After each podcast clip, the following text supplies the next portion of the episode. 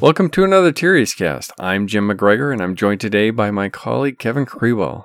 Today, we're going to probably have the first in several installments on what I'm referring to as the gamer's Christmas because there's so much great technology coming out for gaming. And we're going to focus this one on AMD. AMD's just launched a whole slurry of new processors and graphics, particularly for gaming. matter of fact, they've targeted both their pro- desktop processors and their graphics really at the gaming. They're trying to come up with a knockout punch for both Intel and NVIDIA. Intel on single threaded performance and multi thread performance, and NVIDIA, where they're now trying to compete with them with uh, ray tracing. So, Kevin, let's dive right in. I Want to give us an overview of the Ryzen 5000 series from AMD? Sure. Like you indicated, AMD is getting back here in the game with a very offering based on the Zen 3 architecture. The there are four products associated with Zen 3 version of the Ryzen 5000 series as AMD is calling it. We start with a the low end version of the part is a Ryzen 5 5600X has 6 cores, 12 threads, Oh, by the way, all the AMD processors are threaded, no matter what the performance level of speed. There's a 4.6 gigahertz burst clock with a 3.7 gigahertz base clock. It's only 65 watts, which is reasonable for a gaming processor, and that starts at like 299. Next up is the Ryzen 7 5800X. You go up to 8 cores now, 16 threads, a higher burst clock of uh, 4.7 gigahertz, and 3.8 gigahertz base frequency, which actually is the highest base frequency of all four. Bump up to 105 watts of power, and the price is 449 US dollars, by the way.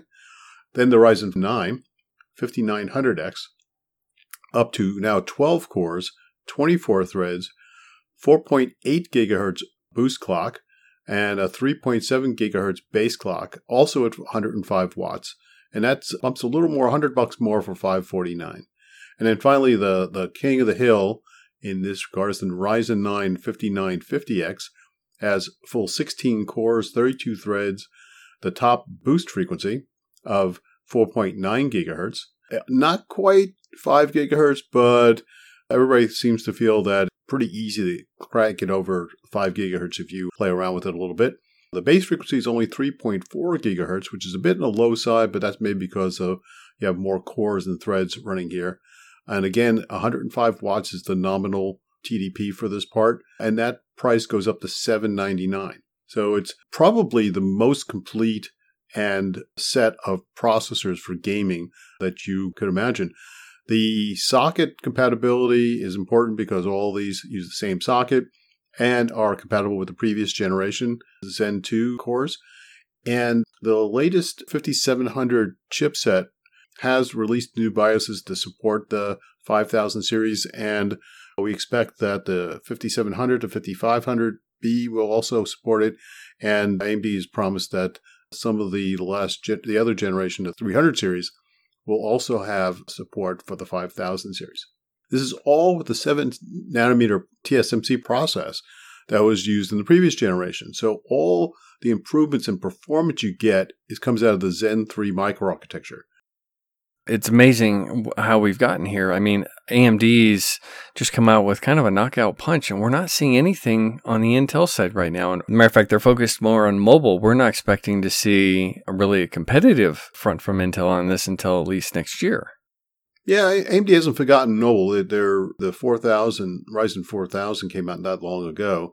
But yeah, Intel's gaming CPU seem to be lagging and not keeping pace with what AMD can produce. The, the Tiger Lake CPUs are coming out next year. Comet Lake is, is old and only goes up about 10 cores. So it looks like Intel is missing out on this uh, segment of the marketplace. And it's, it's, it's really AMD owning this right now, especially with 16 cores and 32 threads. You're almost into Threadripper territory here the, with that much performance. So, and only 105 watts. So it's in a standard socket. It's a, it's a really, you know, excellent, excellent product. And you have to remember that AMD also owns the game consoles with the new PS5 and the Xbox Series X. The fact that those are going to have processors and graphics, obviously, both from AMD.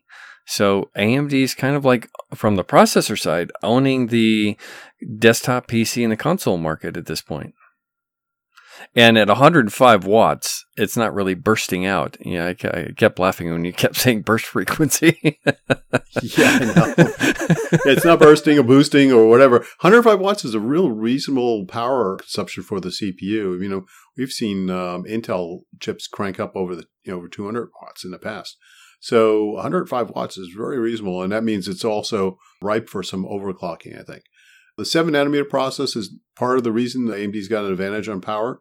And then just that AMD's just done a phenomenal job year after year improving its power management uh, capability on its on its CPUs, and it's pretty much world class at this point in time in terms of the performance per watt that you're getting out of uh, you're getting in AMD uh, CPUs. Another thing with AMD is the fact that they're focused, just like Intel and NVIDIA, working with all the game vendors, and they're working with them on both graphics and processor for the different platforms. That's very significant when you think about it because it's difficult to make one plus one equal more than one. And that's been a real challenge when you're dealing with a CPU or a processor from one vendor and a GPU from another vendor. I think this is really the first generation that we've seen, not only where they've bumped up performance in both the processor and the GPU, but, you know, they, for the first time, I think, have it to where one plus one is the best solution you can possibly get to.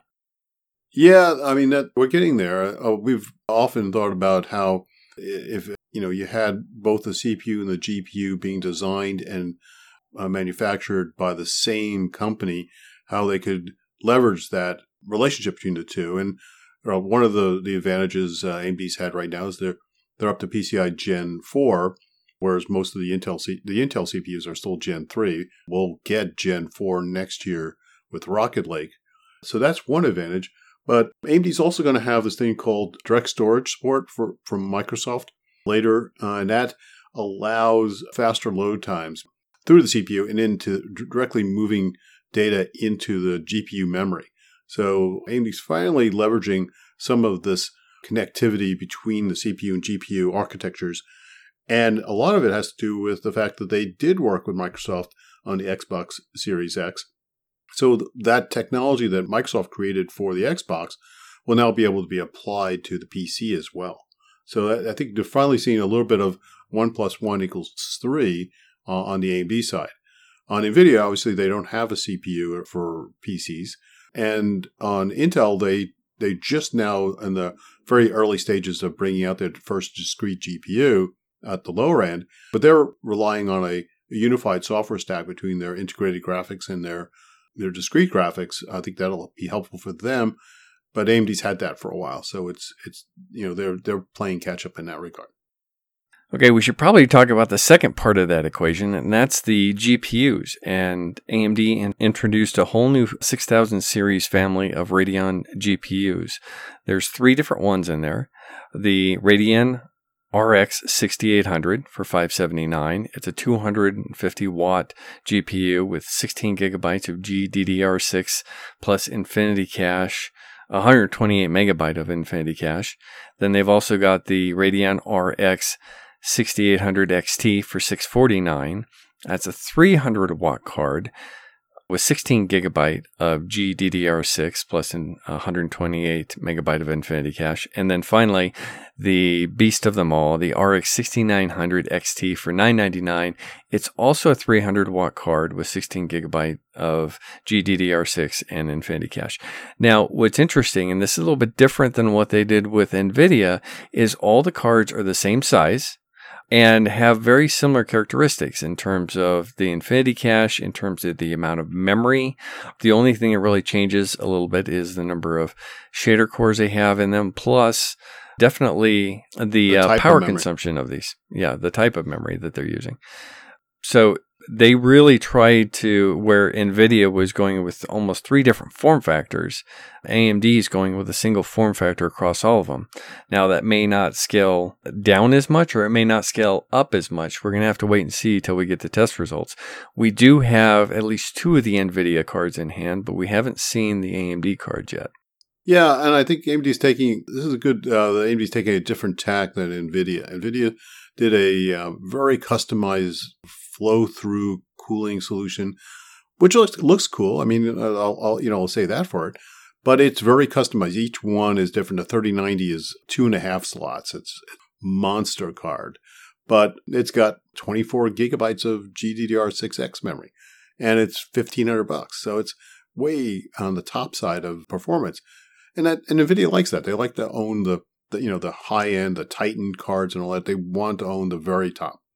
AMD has, I think, with the 6900 XT, it's a thousand bucks and it's 300 watts, so it's uh, it's 50 watts less than the than the 3090, but it has a decent 16 gigabytes of GDR memory. And then AMD's traded off. Instead of going to the X series of GDDR6, AMD put the their Infinity cache in, which they feel compensates for by having more local memory on on the GPU to feed the graphics. And they said that I asked, you know, this question was they traded off some of the size of the memory buffer or the memory interface uh, for this cache, and that was one of the, the key trade offs. And uh, the cache itself, they feel will do enough to compensate for the lack of the wider memory. So that all, all these things, all these designs are always a, a series of trade offs. And until we get our hands on it and run it through a series of various games and applications, well, uh, we'll have to wait and see what the performance numbers look. But I, I like the fact that it's a standard size. It's not an extreme card size that's going to be difficult to fit into a number of different chassis. And uh, keeping under 300 watts or under is uh, is a good thing. That's uh, also keeps the power supply within reason. You know, the, I think uh, even a 750 watt power supply is probably sufficient. Although you know you definitely need an 850 power supply, I think, to to feed a 3090. Yeah, I think the closest comparison we're going to see is with the uh, Radeon RX 6800 XT and the GeForce RTX 3080. They seem to be about the same size cards, similar configurations, obviously different types of memory, but and one's the AMD, the Radeon is 649 and the uh, Nvidia GeForce is 699. It came out the GeForce came out first and I have to say that you know they've sold everything that they've manufactured. I mean, they're so far behind right now, it's not funny. So I'm expecting similar. I, I refer to this as the gaming Christmas. I'm I'm expecting the same thing from AM, the AMD cards too. This is going to be interesting. Yeah, actually, you know, you're right. Though demand has exceeded the supply for Nvidia cards to date. So hopefully AMD can come through with a little bit more for Radeon. Otherwise, this could be a sack of coal for people who try to order and they can't get their orders in before the holidays. Uh, we saw quite a bit of that last year on uh, the Oculus and other products. Hopefully, we don't have the same thing here. We have some great new tech coming out this Christmas. Once again, we haven't had our hands on all the graphics cards, so we're looking forward to that. Kevin does have all of the new AMD processors in hand and is doing a review on those. And we're going to be covering all this tech as it comes out. Yep, it, it is definitely the best time to be a PC gamer right now because we have the best technology there's ever been and a series of really pretty damn good da- games out there too. So I think this is a, a lot of fun. Now, I know you wrote a column comparing consoles and PC gaming, and I think the, the console people are, are going to be just as happy this year with the brand new consoles. So it's definitely a great gamer Christmas. Yeah, all indications are on the consoles are that they're selling out too. Matter of fact, a couple of the retailers like Best Buy don't even plan on carrying like uh, the PS5 in the store. It's only going to be available online because demand is already so high for those. So yeah, this is this is going to be a fun Christmas. Who said COVID? Who, who said working from home and schooling from home is a bad thing with COVID, uh, especially when you got all this great tech. And AMD and Nvidia seem to be at the top of their games right now. Yeah, no, I, I, I agree. And certainly uh, AMD is now really, I mean, it's been competitive on, on CPUs now for the last few years, and it's gotten, you know, obviously in a really good position for, for gaming PCs. But also this graphics. I mean, the RX 6000 series is going toe to toe with NVIDIA, and that's something we haven't seen in a while. So that's really good. Higher performance, lower power, reasonable price points, although AMD isn't really cutting like you know huge cuts in prices, but the price points are pretty decent. You know, when you look at the 6800 XT at 649. It's got 16 gigabytes of GDDR6X memory, and the 3080 has 10 gigabytes of GDDR6X and is 699. So that's a pretty tight comparison between those two of them. So it'll be interesting to see how that works out when we uh, get our hands on a card. Now I have a question for you because you're a bigger gamer than I am. One thing we've seen, and this is the first but generation. you have teenagers. But that's true. I have. I, I, I have I have my crew, as I refer yes. to them, that actually yes. test out all the systems with games and really put them to the test. Matter of fact, they, they they can put it to the test like nobody's business. But I have to ask you because this is the first generation of graphics, head on graphics cards comparisons where we're seeing ray tracing from both companies. Now, both companies obviously are reaching out to work with game developers, and certain games are going to be optimized for GeForce, certain games are going to be optimized for Radeon. So, I mean, how should we think about this as a gamer? Do you just kind of look at what games are going to be better played, or I mean, do you go by the games? Do you go by the platform? What do you go by when you're going to buy one of these? A lot of people go by the games. They go, you know, what's their favorite game, and then they'll look who does best on that game, or, or at least a series of games. One of the things that AMD's done is they've focused heavily on the DirectX uh, version of ray tracing, which has been called DXR. And AMD's this is AMD's first ray tracing unit in a mainstream GPU, although it's also uh, the technology I'm sure that they didn't quite share the technology they did with Microsoft for the Xbox Series X, but I'm sure they've did a lot of learning from it. Meanwhile, NVIDIA's been at this, the RTX line, for a couple of years now. So NVIDIA definitely has more content available that's optimized for its ray tracing. But by leveraging Microsoft DirectX 12 Ultimate support for ray tracing, probably AMD will catch up in the next couple of years. So it's if you're in for the long haul, I think you realize that AMD is going to catch up. But in the short term, if you've got games that are that are optimized for ray tracing, it's probably going to be advantage NVIDIA at this point in time. Well, thanks for that insight. And I think with that, it brings us to a wrap of another Tirias cast. Please remember that Tirias Research is a market research and advisory firm that provides custom research and advice to the entire high tech ecosystem from sensors to the cloud. This includes custom market sizing, product company competitive analysis, M&A evaluations, product and corporate strategic planning, and marketing strategies. If you'd like more information about Tirias Research or inquire about our services, please contact us directly. I'm Kevin at Tirias Research, that's T I R I A S Research. Then there's Jim, our co host here, at TiriasResearch.com. And then Francis, our new guy, F A R A N C I S, at Tirias Research. And you can also visit our website, www.tiriasresearch.com. Please keep up with us on social media. Twitter account is at Tirias Research. I am at Krewell, K R E W E L L, for mostly more, more, personal stuff, but a lot of technology. Jim's at Tech Strategist, T E K Strategist. And then uh, Francis has his own F Sideco, S, that's F S I D E C O, for his Twitter account. And look for our articles and podcasts in Forbes, EE Times, ECT News, and Microelectronics in Taiwan if you read Mandarin Chinese. Uh, in addition, we have white papers posted on our website and a link to our newsletter, which you can also subscribe to if you'd like it sent to you directly through email. Note that we're working on one now, and we're going to be working on kind of our predictions for 2021 as well as our uh, continuation of our X gaming, our gamer Christmas, as we're putting it. Yes, you can find this and other Tirias casts on SoundCloud, Spotify, and iTunes. Just search for Tirias Research. One more time, T I R I A S Research. Thank you for joining us.